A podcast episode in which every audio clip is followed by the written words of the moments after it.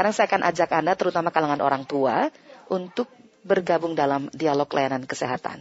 Saya ajak Anda untuk melihat bagaimana sebenarnya toilet training pada anak. Ya, ini tentu menjadi problematika tersendiri bagi kalangan orang tua yang punya anak-anak tetapi perlu untuk dilatih tentang bagaimana mereka melakukan aktivitas di toilet. Ya, uh, buang air kecil, buang air besar.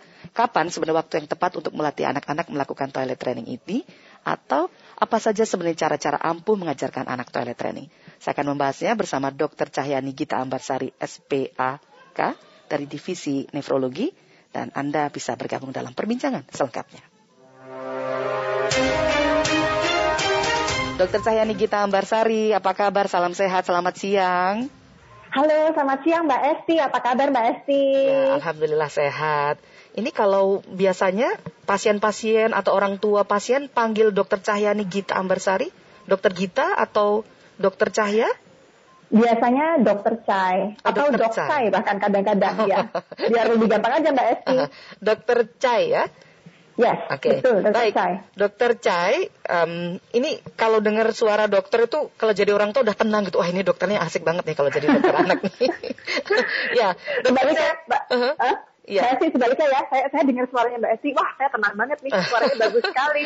Ini malah khas suara penyiar ya. Aduh, Terima kasih. bisa punya suara sebagus ini? Arigato. Baik, Dokter Cai, ini yes. toilet training itu kan sebenarnya sangat penting, tapi mungkin kadang kita sebagian orang tua juga, ah entar-entar aja deh ngelatihnya gitu selama kita masih bisa melayani dalam tanda petik anak-anak gitu toilet training ntar tunda-tunda aja gitu. Tapi sebenarnya ini kan penting untuk kita lakukan sejak usia dini ya dokter Cai. Ya, betul banget Mbak Esti. Mm-hmm. Jadi uh, toilet training itu dia adalah proses melatih anak untuk mengontrol buang air kecil dan buang air besar. Jadi uh, target akhirnya adalah anak itu bisa pipis dan buang air besar sendiri atau pup sendiri di kamar mandi uh, secara sadar. Jadi dia bisa mengendalikan atau mengontrol, jadi dia tidak ngompol lagi gitu. Nah, terus toilet training ini kapan sebaiknya dia dimulai? Jadi um, ada usia yang ideal untuk kita memulai um, latihan toilet training ini, yaitu usia 18 bulan sampai dengan 3 tahun. Jadi uh, sebaiknya jangan dimulai lebih awal. Kadang-kadang ada orang tua yang kepingin anaknya bisa lebih lebih cepat bisa gitu loh, uh, kurang dari 18 bulan. Tapi ada pula orang tua yang terlambat. Nah, kalau misalnya um, kita melatih toilet training sebelum usia 18 bulan, itu um, kadang-kadang efeknya adalah prosesnya akan justru menjadi lebih panjang atau lebih lama gitu Mbak Esti. Mm -hmm. Karena? Gitu. Jadi karena um, sebetulnya usia 18 sampai 24 bulan itu adalah usia rata-rata otot-otot dan saraf-saraf yang berfungsi untuk mengendalikan pipis dan pup pada anak itu berfungsi sempurna. Jadi itulah sebabnya kenapa umurnya rentangnya ketika kita memulai adalah 18 bulan sampai dengan 36 bulan atau 18 bulan sampai dengan 3 tahun. Karena rata-rata usia uh, matangnya atau um, bertumbuhnya sampai selesai uh, saraf-saraf dan otot-otot yang berperan penting untuk mengendalikan kencing ataupun pup adalah usia 18 sampai dengan 24 bulan. Jadi sebaiknya jangan kurang dari itu. Oke, okay. gitu. Jadi saat yang paling tepat untuk mengajari anak-anak belajar toilet training ini adalah usia 18 bulan. Itu berarti satu setengah tahun. Satu setengah tahun, betul. Okay. Tapi biasanya kalau, mohon maaf ini karifan lokal ya, cara-cara tradisional sering dilakukan kan, kalau di Jawa itu ada namanya ditatur ya, apa sih ditatur ya? Yang kalau misalnya hmm. mau pipis dipegangin sama mamanya gitu kan? Ini termasuk oh. dalam kategori toilet training atau tidak itu? Uh, sebetulnya saya uh, walaupun saya nggak terlalu mengetahui ya tentang kebiasaan uh, ditatur ini ya, mungkin sebetulnya saya tahu tapi tapi mungkin istilahnya beda kali ya. Yep. Tapi um, jadi toilet training tuh um, sebetulnya mungkin sama dengan uh, kebiasaan di Jawa ini bahwa memang harus dituntun atau dipandu oleh orang tuanya. Karena pada toilet training itu yang paling penting adalah adanya trust atau rasa kepercayaan antara anak dengan orang tua. Jadi uh, anaknya merasa nyaman, tidak merasa dipaksa, Demikian pula orang tuanya juga tenang. Tenang artinya menunggui sampai dengan anaknya mampu untuk mandiri buang air kecil dan buang air besar, tapi tidak memaksa dan tidak memburu-buru. Itu Mbak Esti. Oke, jadi kuncinya pada trust tadi, membangun kepercayaan antara anak dengan orang tua. Baik. Betul. Nanti kita sambung lagi karena sudah ada penelpon yang bergabung. Saya juga mengundang pendengar lainnya untuk bisa bergabung di 021 352 3172 atau 021 384 4545. Pak Amri di Sulawesi Utara, silakan Pak Amri. Ya, selamat Pak Ibu. Terima kasih selamat siang dokter saya. Ya, silakan Pak. Uh, dokter, kedengaran ya dok? Pertanyaan Kedengaran, pertama, Ya. uh, untuk pelatihan training toilet ini, uh, apakah pada anak yang mengalami inkontinensial urin itu dipakai pempes dulu sampai mereka terbiasa melakukan latihan training dan pembuangan limbah ke kloset ini? Itu pertama. Kedua, untuk yang bagaimana mungkin eh, melakukan pelatihan training ini jika terjadi gangguan anatomi apakah eh, gangguan di urogenitalis Hmm. dalam hal ini ada sumbatan atau terjadi atresia ani dok Ya. pada anak kira-kira bagaimana ini dok Hmm. yang ketiga untuk anak-anak yang berkebutuhan khusus autis apakah bisa dilakukan training apa ini training toilet ini dan gangguan lainnya itu saja eh, Oke. dokter saya terima, Terima kasih. kasih. selamat siang Terima kasih. Selamat siang Pak Amri di Sulawesi Utara. Dokter tadi udah dapat poinnya ya Dokter Cai? Dapat, Ya, ada tiga oke. pertanyaan. Tiga pertanyaan ya. Ya. Nanti kita juga undang pendengar untuk yang mau gabung. Silakan saya buka lagi line teleponnya 021 352 3172. Ini termasuk mungkin juga bisa sharing ya dokter kalau punya Iya. cara-cara khusus yang jitu. Gimana caranya toilet training untuk anak. Tadi saya coba untuk nanti ulas lebih jauh tentang bagaimana membangun kepercayaan antara orang tua dan anak. Tapi tanggapan dulu Ya. untuk uh, Pak Amri di Sulawesi Utara. Oke, Silakan dokter. baik. Uh, Mbak Esti, ini pertanyaan yang bagus sekali dari Pak Amri di Hmm. Sulawesi Utara. Saya rasa uh, beliau mungkin punya kerabat atau anggota keluarga yang uh, punya masalah dalam hal mengendalikan uh, kencing. Terus, uh, jadi pertanyaan pertama adalah tentang inkontinensia. Jadi sebetulnya kita uh, akan bilang dia punya masalah dalam mengendalikan uh, kencing ini atau inkontinensia adalah kalau misalnya dia sudah selesai melewati uh, tahap toilet training, sudah sempat ada fase dia bisa mengendalikan pipis dan pup sendiri, kemudian uh, dan itu sudah lewat waktunya. Jadi maksud saya kita tidak bisa bilang anak usia 18 bulan itu inkontinensia. Kita baru bisa bilang anak inkontinensia itu um, sekitar usia yang diharapkan dia sudah bisa pipis sendiri, misalnya umur 6 tahun gitu. Terus uh, yang kedua adalah pertanyaan tentang um, autistik. Bagaimana dengan anak autistik? Apakah dia akan memerlukan um, keadaan atau pelatihan khusus uh, atau perhatian khusus? Jawabannya adalah um, spektrum autistik ini cukup lebar. Ada yang derajat ringan sampai dengan derajat yang berat. Ya. Memang uh, tidak bisa disamaratakan. Namun demikian secara umum uh, kalau pada anak autistik upaya untuk uh, membuat anak mandiri dalam hal mampu berkemih dan pup sendiri di kamar mandi secara mandiri itu memang perlu waktu yang lebih lama dibandingkan dengan anak normal yang tidak memiliki karakteristik autistik. Baik. Yang ketiga tentang Yang ketiga, um, dulu boleh, Dok? Ya, Oh, boleh, karena kita boleh. sudah bersama Ya. Bu Dinda di Bogor. Bu Dinda, selamat Oke. siang. Silakan dengan dialog Iya, kesehatan. Mbak Esti. Ya, dengan Dokter Selamat siang. Dokter Cai. Selamat siang Bu Dinda.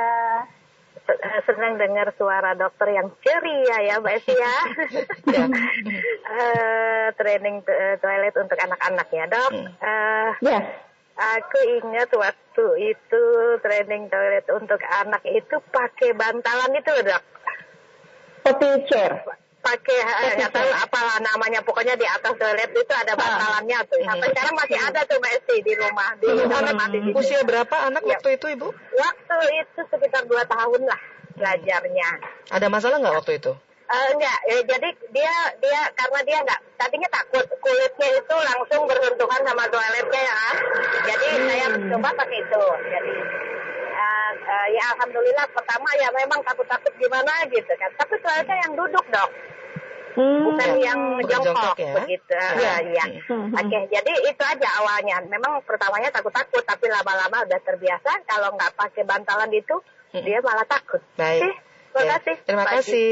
Ini kalau yang Wow. klosetnya kloset duduk mungkin simple ya, anak didudukkan, mungkin sambil kita tungguin, ajak ngobrol atau gimana lah gitu. Tapi kalau yang Ya. jongkok, apakah juga ada kesulitan tersendiri? Nanti pasti ada cerita-cerita menarik soal ini. Silakan Dokter Cahai.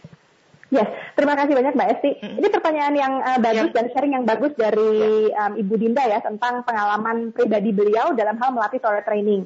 Nah, um, kunci yang paling dasar uh, kita memulai toilet training adalah kita harus membeli potty chair yang tepat. Potty chair itu maksudnya dudukan atau seater untuk toilet duduk itu loh, Mm. Mbak Esti. Mm. Uh, jadi uh, potty chair itu adalah um, potty atau uh, toilet kecil atau dudukan kecil yang kita gunakan uh, untuk melatih anak toilet training. Biasanya dia bisa dibeli di pasaran, di online shop juga ada. Dia biasanya pendek. Pendeknya itu um, sesuai dengan kemampuan anak untuk menekuk kakinya dan menapak kakinya. Yeah. Jadi artinya yang penting ketika kita memulai toilet training itu adalah memilih dudukan atau toilet seater atau potty chair yang tepat.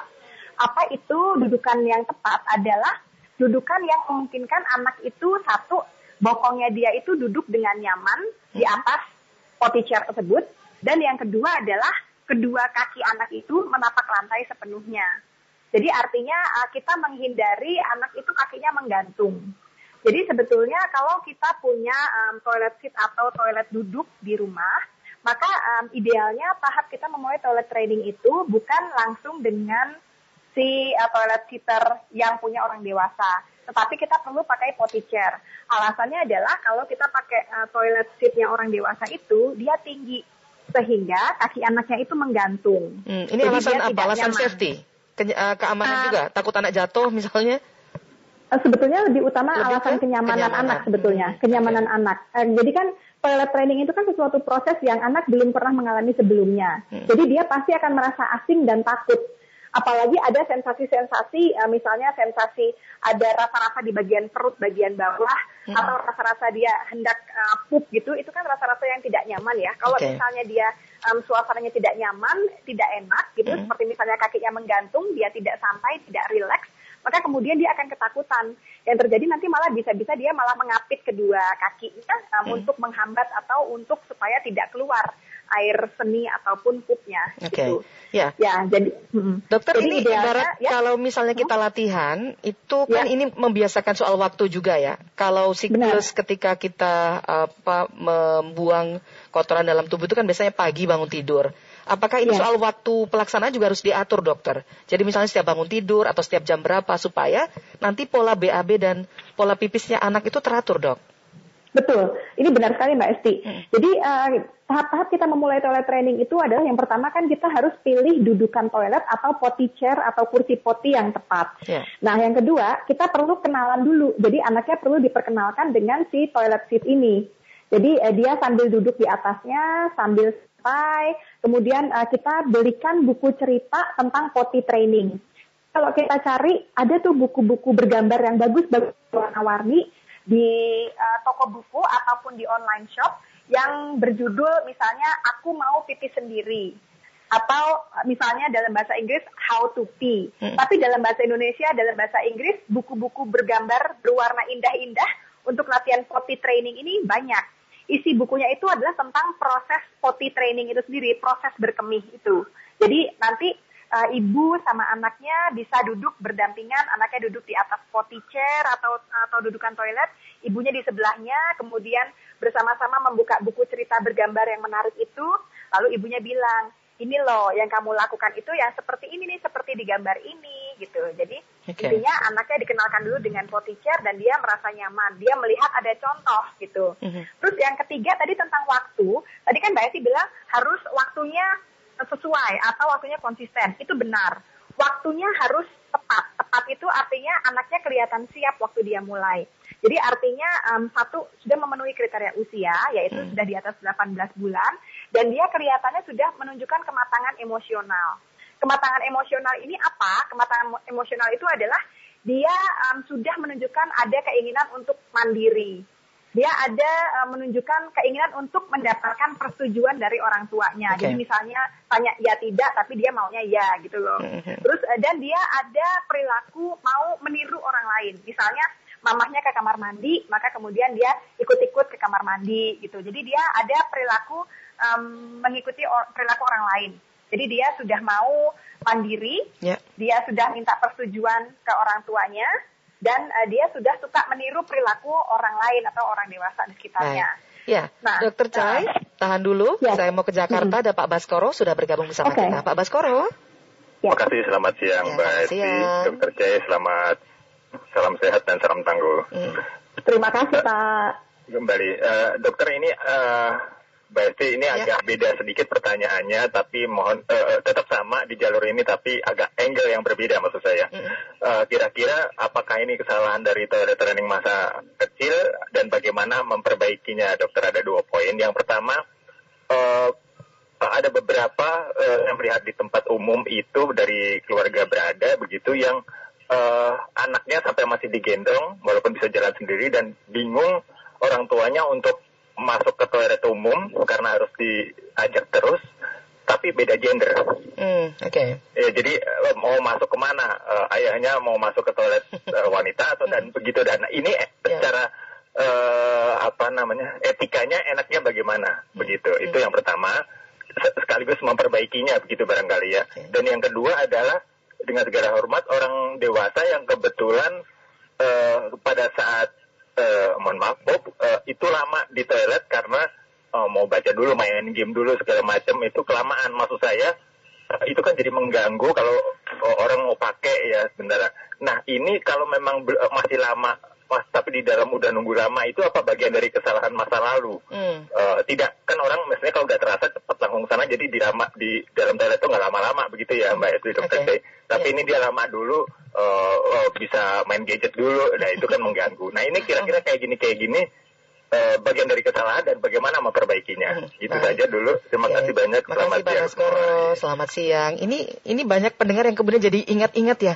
Dulu waktu kecil saya gimana ya orang tua saya ngajarin gitu. Baik. Iya. Tapi dokter saya, saya yakin ini sebenarnya uh, common apa ya? uh, common problem gitu. Jadi banyak orang yang juga mengalami masalah-masalah semacam ini.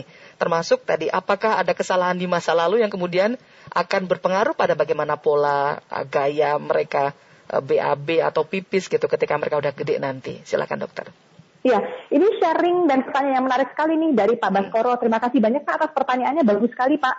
Ini yang pertama tentang etika ya. Em, saya sendiri juga ada kalanya saya menemukan eh, misalnya di pusat perbelanjaan gitu ya, eh, di toilet perempuan, nanti kemudian ada babysitter dan ibu membawa seorang anak laki-laki yang kecil, dia pipis di kamar mandi perempuan.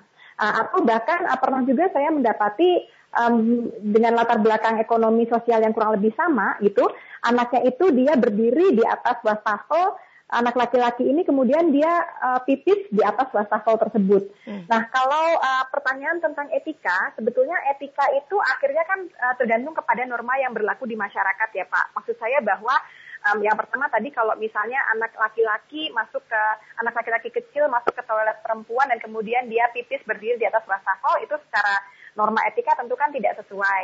Tapi akan lebih sesuai atau akan lebih dapat diterima jika anak laki-laki kecil ini dia uh, dibawa oleh ibunya ke dalam uh, kamar mandi um, perempuan, uh, tetapi uh, pipisnya betul-betul di dalam uh, toilet yang benar, artinya bukan di wastafel. Ini akan lebih mendekati kebenaran. Um, tapi kemudian uh, bagaimana apakah ini dapat dibenarkan kalau misalnya ayah Pak Baskoro gitu membawa anak perempuan kecil kemudian masuk ke toilet perempuan karena anaknya perempuan tentu saya rasa secara norma etika kalau di Indonesia tentu nggak diterima ya Pak Baskoro jadi tampaknya itu nggak bisa itu nggak boleh. Lalu kemudian kalau misalnya Pak Baskoro membawa anak perempuan kecil ke toilet laki-laki uh, untuk pipis di sana hmm, menurut saya juga kurang bagus juga. Uh, tapi ada kalanya kondisi-kondisi ini tidak terhindarkan kalau kita lagi keluar rumah, masa anaknya disuruh tahan pipis, padahal kan kita tujuannya uh, kita harus mempersuasi anak supaya Hmm. jangan menahan berkemih. Kalau ada keinginan perut udah rasa-rasa penuh dan kepingin pipis, maka langsung saja. Jadi kalau pendapat saya, lihat etika yang berlaku. Kalau pendapat saya dari perspektif saya, jika Pak Baskoro dalam keadaan membawa anak perempuan kecil di tempat umum kemudian mau ke kamar mandi, saran saya Pak Baskoro bisa membawanya ke eh, tempat misalnya ke toilet eh, misalnya laki-laki, tetapi Bapak perlu memastikan dahulu bahwa toilet itu kosong Oke. dan mungkin minta bantuan orang lain untuk menjaga agar supaya ketika masuk eh, tidak ada orang lain yang masuk Hmm. gitu. Itu Mhm. itu kalau misalnya saking uh, kepepetnya Kepepetnya. Pak Baskoro tidak ada orang perempuan yang ikut serta dengan Pak Baskoro. Tapi kalau seandainya Pak Baskoro ternyata kebetulan lagi ada asisten rumah tangga atau atau neneknya si anak gitu ya um, yang sama-sama perempuan maka akan lebih pantas atau lebih layak kalau Pak Baskoro mengantarkan ke toilet perempuan yang masuk ke dalam adalah tentu yang sesama perempuan. Hmm. Mungkin misalnya um, kakak sepupu atau uh, intinya sih anggota keluarga perempuan yang lainnya gitu. Jadi lagi-lagi tentang norma etika kita perlu perhatikan yang berlaku. Memang tidak ada ketentuan atau pakem yang khusus, tetapi pendapat saya memang agak aneh uh, dan canggung kalau misalnya Pak Baskoro mengantarkan si anak perempuan kecil ke uh, toilet perempuan karena nanti akan menimbulkan kesan negatif menurut hmm. saya. Baik, ya. Jadi ya. sebenarnya ada kondisi-kondisi khusus yang harus kita lakukan ketika melakukan toilet training pada anak ini kan dokter. Artinya apa saja sebenarnya tips supaya ini menjadi mudah untuk semua orang tua dan juga untuk ya. anak dokter? Yes. Terus uh, tadi mengenai uh, pup tadi ya, saya merespons dulu pertanyaan Pak Baskoro, uh, kenapa orang pup itu bisa lama? Nah maka ini berkaitan dengan tadi pertanyaan tentang waktu. Jadi sebetulnya uh, pola berkemih dan pola pup itu dia bisa dikelola secara teratur. Dan memang sebetulnya sejak kecil, sejak dari toilet training, kita perlu konsisten membiasakan waktu-waktu yang reguler atau waktu-waktu yang berulang atau waktu yang teratur. Jadi misalnya kalau kita mau potty training untuk pipis atau berkemih, hmm. jadi uh, kita sudah siapkan toilet seater itu, kemudian uh, kita sudah siapkan jadwal untuk anak setiap pagi bangun tidur, setiap sebelum meninggalkan rumah kalau waktu zaman belum pandemi ya, yeah. terus setiap sesudah makan dan setiap sebelum tidur empat momen itu uh, bangun tidur, mm. sebelum meninggalkan rumah, sesudah makan dan sebelum tidur empat momen itu anak itu didudukkan di atas potty chair. Jadi supaya dia terbiasa ada waktu-waktu yang teratur bahwa dia perlu duduk dan kemudian merasakan sensasi uh, untuk berkemih atau untuk pup tersebut. Baik. Dokter nah, Jai, uh, ini juga ada uh, banyak pertanyaan dari pendengar. Kita juga uh, berbagi waktu. Ini tentang uh, uh, banyak dari pendengar yang nanya soal sekarang kan praktis semua pakai diapers, apalagi orang tua sibuk nggak sempat ngajarin anak toilet training. Jadi pakai diapers itu jadi salah satu solusi untuk praktis gitu. Tapi kan itu sebenarnya tidak mendidik anak untuk bisa mengatur waktu mereka kapan harus pipis, kapan mereka harus pup, dokter. Betul, benar sekali, Mbak Esti. Jadi uh, penggunaan diapers atau popok sekali pakai itu dia akan menjadi tantangan pada saat toilet training. Jadi jawabannya adalah uh, pada saat toilet training berlangsung, maka secara perlahan atau berangsur-angsur bertahap diapers itu jangan digunakan. Karena ini akan menimbulkan kebingungan. Hmm. Jadi karena di toilet training itu kan kita tujuannya adalah membuat anak punya waktu yang teratur pada empat waktu tadi untuk dia duduk dan untuk berkemih atau pup. Yep. Dan yang kedua, uh, dia itu uh, belajar untuk mengendalikan atau merasakan sensasi di perut bawahnya bahwa dia pingin pis, uh, pipis atau pingin pup, hmm. dan kemudian dia belajar mengendalikannya, artinya mengeluarkan dan menghentikan. Nah, kalau misalnya pada tahap toilet training sedang berlangsung, kemudian kita di tengah-tengah itu misalnya dia kita mulai toilet training umur 18 bulan. Hmm. Kemudian belum bisa nih, belum lancar umur 20 bulan misalnya kemudian kita pergi jalan-jalan kita pakai diapers yang sekali pakai.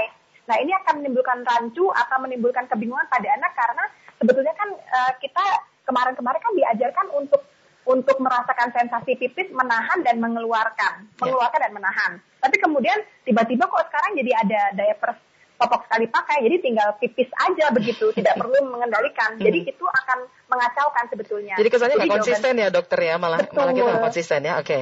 baik. Benar. Ya, terima kasih sekali dokter. Sayang sekali uh, kita uh, akan sambung lagi ya perbincangan ini di lain kesempatan karena okay. tentu yang diinginkan setiap orang tua adalah anak-anaknya bisa uh, lulus nih. Jadi kalau kita bilang toilet training kalau anak-anak udah lulus itu kita akan ikut lega gitu. Bagaimana membangun yeah. kepercayaan tadi termasuk tips dan triknya sudah disampaikan oleh Dokter Cai, Dokter Cayani Gita Ambarsari, spesialis anak konsultan. Terima kasih ya dok ya. Sehat selalu ya. dokter. Lain kali okay. kita akan ngobrol lagi. Terima kasih ya. juga untuk semua penelpon yang sudah bergabung bersama kami siang ini. Makasih banyak dokter. Sama-sama. Selamat siang, sehat selalu. Sama-sama dokter Cayani Gita Ambarsari.